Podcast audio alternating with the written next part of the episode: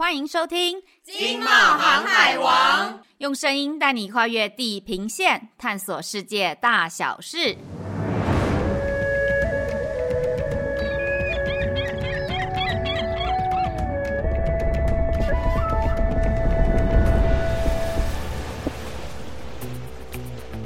Hello，各位听众朋友，大家好，我是外贸协会市场拓展处的 Jamie，我是外贸协会市场拓展处 Kevin 小毛。今天是外贸协会经贸航海王 Podcast 节目二零二二年第一次播出，在此我和小毛祝愿各位听众朋友身体健康，新年快乐，新年快乐。如果你喜欢我们的 Podcast，请帮我们打新评分。留下你的心得感想。二零二二年经贸航海王第一集，我们很荣幸的邀请在 Podcast 界非常有名的乔西咖啡沙龙节目主播 Jessie 和我们聊聊斜杠人生这个主题。Jessie 在乔西咖啡沙龙 Podcast 节目里面和我们分享非常多新颖食物的斜杠概念，主题从斜杠故事、创业人生、职人生活到职场趋势都非常精辟和深刻，带给很多年轻朋友丰富多元的启发。因此。累积了五万名粉丝的听众，并受到电视台和广播节目的瞩目，邀请到节目中分享经验，是一位非常非常成功的 Podcaster。Jessie，对你来说，斜杠是什么呢？嗯，我觉得应该是说我访谈了还蛮多斜杠的故事，然后就会发现有一些特点，就是我觉得这一些斜杠的来宾，他们在自己的主业以外，他们可能都有一个自己的主业，可是他们同时呢又有很多元的兴趣，然后他们把自己多元的兴趣又发展成属于他们的技能。那我觉得斜杠有一个还蛮重要的一个点，就是有时候大家对于斜杠可能会有点误解，就会觉得说好像我有很多份工作，或者是我有很多个兼职。就是斜杠，但其实就是在我算是还蛮深刻的观察这些斜杠的人，然后还有就是斜杠的职场故事的时候，会发现说，就是斜杠应该是由你自己的兴趣延伸，然后你去发展出一个技能，是让别人也愿意给你一些报酬。那我觉得这报酬有可能是技能交换，那也有可能是我们所谓的在金钱上面获利的这种报酬。然后我觉得这比较偏向我对于斜杠的理解，就是你拥有你的专业，但同时你的兴趣呢，也可以为你的专业就是相辅相成，然后它可以成为一个可以为你带来帮助的技能。Tracy，你可不可以给我们一个例子，就是在您的这个斜杠青年的故事里面，有哪些让您印象深刻的案例呢？嗯，我觉得我自己印象比较深刻，是因为。嗯，我是一个对于生活风格这一块还蛮喜欢研究的人。然后那时候我有就是访谈到了一位来宾，那他是本来原先他是在广告业，然后也工作了大概快要十年左右。然后后来呢，他因为买了自己的家之后，然后他就开始就是一头就栽入像是室内设计啊，然后软装啊这个领域这样。然后那时候他就发现说，哎，好像他喜欢的东西都是。是比较偏就是国外啊、北欧啊，或者是澳洲的东西，他就想说，哎，那为什么我们现在市面上的这一些家居的这个选品店呢，都没有这一些这样风格的东西？所以他那时候他就自己去接下这一些厂商，然后自己开了一间线上的选品店，然后是放了一些像是家居选品啊、餐厨选品等等的。然后那时候我觉得很有趣的是，他是因为。可能有个契机，就是他买了房子，然后他想要开始来去布置他的家，然后所以他这样开启了他自己的这一个斜杠的这个项目，然后现在呢，他也就有全职在做他这一个线上的选品店，然后也成功的就是转职，所以我觉得这个故事算是我自己很喜欢，然后里面也有谈到说他从。步调很快的广告业，然后一直到自己经营线上的选品店，那他的心得跟心路历程，然后还有他自己个人的转变，所以我还蛮喜欢这一集的。你的 Podcast 节目访谈许多不同人的斜杠故事与创业故事，其中有集谈到已绝学军工品牌创办人子毅的访谈，可以和我们的听众朋友分享一下他的故事吗？这个以绝学这个品牌的话，它其实是一个设计台湾的设计师品牌，然后他提出了一个我觉得还蛮有趣的概念，叫做纯净珠宝，所以他们就是使用无毒制成，然后循环材质的电子废弃物，然后来作为他们精工的材料。那其实我觉得在跟子怡的这个访谈里面，可以发现到，就是他们对于他们自己的原料，然后还有制成，他们是有他们自己非常坚持，然后很严格的一些原则的。他们想要就是尽量的环保，然后你可以体现在他们的包装啊，或者是他们在做这。一些工序上面可以发现，那我觉得他做的很不错的地方，就是在于说他提出了一个这样的概念之外，他也很落实在他们的品牌。然后他们现在呢，也有一些实体的店面，然后可以让大家实际的去看看他们的作品。所以我觉得，嗯，他们在做这件事情的时候，对于整个地球呢，或者是对于我们的生态是很友善的。那我也是还蛮喜欢他们家的作品。我也和听众朋友分享一下，今年八月、九月，我们外贸协会会在马来西亚、泰国办理台湾形象展，会特别针对规划 ESG 的主题馆，成为展览亮点。欢迎和以绝学一样有 ESG 方向的厂商。报名参展。我觉得 Chelsea 你很棒的一点，就是在这么多斜杠的精彩的故事里面，都让我们分享到这个，在您的这个乔西咖啡沙龙里面呢，让我们分享。难怪你的听众会这么多。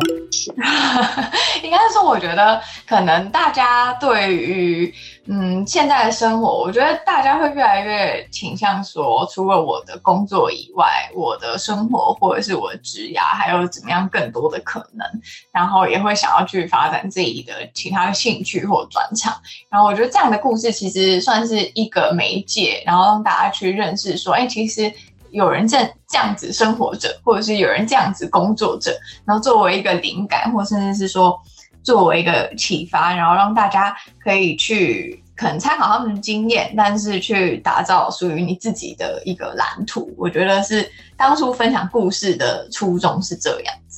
Tracy，有一期你有谈到东京职场观察，然后你可以和我们的厂商听众朋友分享一下目前日本新创公司的文化吗？嗯，我觉得，呃，我这边的分享其实是基于，就是我在跟我的这位来宾的。对谈里面，然后他告诉我的，那我因为我自己其实也没有很实际的在就是日本的这个职场工作，那就他的所说呢，因为他那时候是从日本的大公司，然后到日本的新创公司，那在日本的大公司的话，大家就会应该算略有耳闻，就是日本的规矩啊，或者是他们对于一些就是上班工作的这一些。规定其实蛮多的，还有另外就是他有提到说，他后来到新创的时候，他就会觉得说，哎，他真真的就是像大家想象的会比较弹性，然后也会比较氛围也会比较轻松，就是跟以往的日商来比的话，以往日商就会比较正经一点这样。但是同时，我觉得在不管是在什么样国家的新创公司里面，就是会有一个很大的挑战，就是你必须要很能适应。就是各种变化，可能今天你的上司说：“哦，我现在要做 A”，然后接下来其他的部门就是又跟老板讨论完之后，就是在下午的时候又变 B。所以这种快速变化，其实我觉得也算是呃新创的一个特点。我觉得不论是不是在日本都是。然后他也有提到说，就是在日本的话，就是大家可能整个社会普遍对于新创的这个，就像美国我们知道是很鼓励新创，但日本的话，它的这个风气可能就没有到这么盛行。虽然有，然后也有一群人就是很热衷于在创新产业这个部分。但是相比于国外的这个风气的话呢，可能就比较不会那么盛行。那这个的话，算是他分享在我们的访谈里面，然后我揭露了一下他的这些心得。这样，我们外贸学会自二零一七年开始办理台日共同拓展第三国市场计划。如果大家要找日本市场的合作伙伴的话，也欢迎多多与我们联系。Trusty，相信很多。在听 podcast 的朋友，可能也会想和你一样经营一个 podcast，可以和我们听众分享一下你是如何经营的吗？我觉得第一个还蛮重要的，就是去找到属于你适合自己的一个创作管道吧。像是我那时候会选择 podcast，是因为我觉得。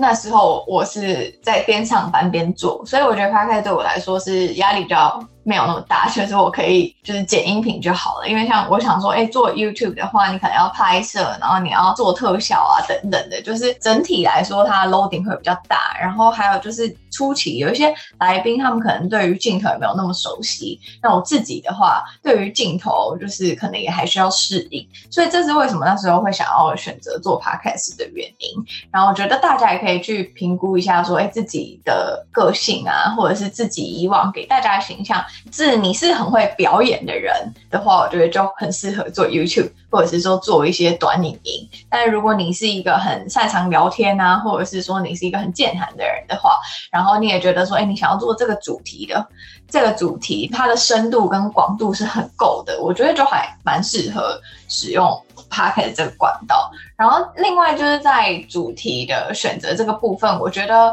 可以从你自己的生活圈跟兴趣圈里面去拓展。那除了这件事情之外，我觉得还蛮常遇到蛮多听众朋友，他们可能想要做 Podcast，他们会觉得我知道这件事情好像没有什么，他们觉得这些东西是很理所当然的。但是我觉得在可能不管是自媒体啊，或者是创作这条路上面，你可以就是不用，嗯，有一句话是怎么讲，就叫做。不要轻易的理所当然，就是其实你知道这些知识，其实别人可能不见得会知道，然后你就可以有这些着力点，然后来去分享。所以我觉得可以初学或者是初步想要踏入这个领域的人，可以从这几个点去思考，就是画出自己的兴趣圈。然后第二个就是先把自己的能力、可能技能点就是列出来，然后去看说现在有的这种管道。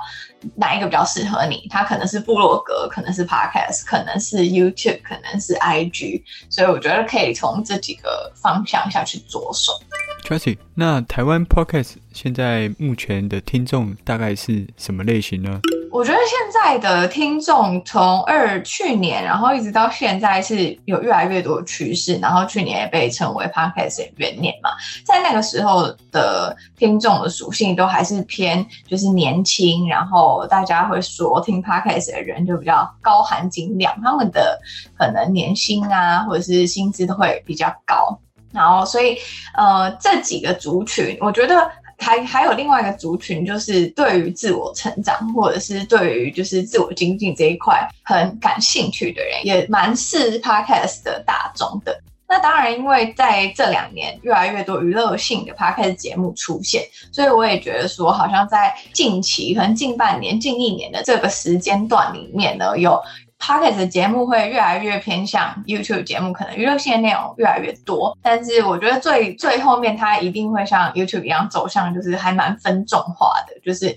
喜欢。很自我成长，喜欢理财的，喜欢听访谈故事的，他们就会有很分众，然后还蛮精准的。然后喜欢娱乐频道的，他可能就会去找一些比较娱乐性的内容。所以我觉得这算是呃，我做 podcast 这段时间，然后还有跟就是其他的 podcaster 常常一起交流啊，然后我们的一些心得这样。对，我觉得一起交流真的是 Podcast 的里面最迷人的地方。Tracy，嗯、呃，我最近有看到一个合作它是一个 Spotify 跟 Shopify 电商的合作。它是说未来粉丝听众可以在 Spotify 一键购买创作者与 Shopify 电商上的上架商品，然后带出粉丝与创作者的互动经济。呃，我想问问 Trust 对于未来这个新的商务模式，你的身为创作者的想法是什么呢？嗯，我觉得，因为现在的这个服务其实应该还是仅限于美国。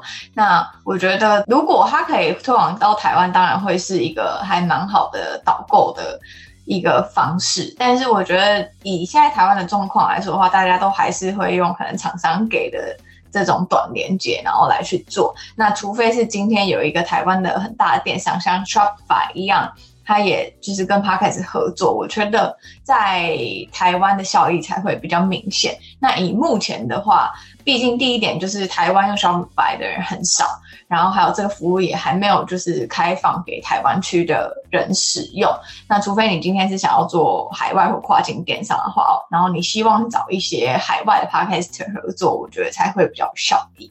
是我在这边帮听众朋友介绍一下这个 Shopify 哦，Shopify 它是一个以这个网店为主要客户，跟 Amazon 是完全不同的这个概念。那所以说，呃，Shopify 它基本上还是以英文为主，然后开拓北美市场或者是英语系市场的一个电商平台。但是它电商平台的这个客群呢，呃，是以网店的这个经营者为主。啊，那它最近呃变成美国仅次于 Amazon 第二大的这个电商网站啊，而且它的这个趋势呢一直往上走，因为它的这个客户，我们知道 Amazon 它的这个电商呢，它是以这个呃消费者为尊啊，Shopify 的话，它基本上呢是以这个供应商就是卖家为尊，所以他们两个呢之间呢是完全不一样的这个电商概念，可是呢都拥有越来越多的这个网站的这个死忠的这个。这个支持者，Shopify 的支持者呢，呃，有后来居上之势啊，所以 Amazon 它现在在全球扩展的时候呢，回防到北美市场，因为它出现了强劲的竞争对手。因为斜杠的目的呢，基本上是要把自己的兴趣转换成一个有收入的来源。像我们做这个我们的 Podcast，或者是做我们的乔西咖啡沙龙，请问它怎么样去转化成为一个呃有收益的事业？那同时又可以兼顾我们的兴趣。就目前 Podcast 的获利模式的话，其实我觉得从一开始到现在的话，有越来越多元的趋势。那比较常见的就是，比方说像是业配啊、口播广告啊。那再来就是，我觉得也蛮多创作者在使用的，就是假设我今天有推我自己的产品的话，我其实可以在 Podcast 上面做内容行销。比方说，我之前在讲座的时候，就我那时候讲一些讲座，然后就遇到一些学员，他们可能是婚礼主主持人，好了。那这样子，他就说他想要经营一个 podcast 是跟婚礼有关的，那他可能就会去他的 podcast 里面分享说，哦，婚礼要筹备，婚礼新人筹备需要注意什么东西，然后还有就是说关于婚礼的大小事，然后以及什么怎么跟长辈互动啊等等。那他做这件事情的目的，就是让，比方说听众听了他的 podcast 之后，可能刚好又有新人，那他的 TA 就很明确，就是这一群新人。那同时就是你也可以透过这个 podcast 跟这一位主持人培养，只算是培养感情，虽然你没有真正的认识，但你就会觉得对他有熟悉感。那你如果真的在准备婚宴的时候，你可能就会想要用他的服务。那这是还蛮常见，然后也是我觉得在经营就是所谓的 Podcast 的获利模式里面比较常规的一个方式，这样子。所以这个的话，我觉得是蛮多人使用的。那我自己的话，在推我自己的服务啊，或者是自己的一些就是业务的话，也会用这样的方式。那不管是用部落格，或者是说在 Podcast 跟大家讲，然后或者是做相关的主题跟内容。那再来就是还有一些是会像是跟厂商做一些算是团购的这种概念，然后他可能就也是在 Podcast 上面就是介绍，然后或者是访谈也算是一种。所以其实我觉得目前来看的话，有越来越多元的趋势。然后像是订阅制，然后或者是听众的赞助啊等等的，所以 Podcast 的获利模式的话，大概有分为这几种这样。Chelsea，我们想了解一下，就是您刚刚说您原先是在上班，然后去做一些这个 Podcast 节目是在下班以后，当时在什么样的一个呃情境呢？您一边上班一边要做 Podcast 的节目呢？那时候其实算是。就觉得很有趣，所以才开始做的，是因为觉得说在上班，然后下班又有一些时间，然后身边的人又觉得他们的故事都很厉害，然后身边人都很优秀，我就想说，我觉得他们故事就是每次聊天的时候，然后就觉得不分享这些故事好像蛮可惜的，所以我就想说，要不然就来做一个节目，然后分享这些人的故事，所以其实算是有点。呃，误打误撞开始的这样，是就很多人就是误打误撞，结果斜杠做的比正职还要好，所以就想把这个斜杠转为正职，是不是这样子的情况？对，或者是我也是遇过蛮多人，他们可能就是。还是很热爱他们的正职，但是同时他们斜杠也做得很好，所以其实我觉得各种状况都有碰过，然后也都可以看得出来，他们对这些事情是真的很有热情的。今天非常感谢 Tracy 给我们这么多精辟的内容，还有这么丰富的案例啊、呃，让我们对于斜杠的这个人生呢有更多的认识和了解啊、呃！谢谢 Tracy 宝贵的时间，谢谢您，谢谢 Tracy，拜拜。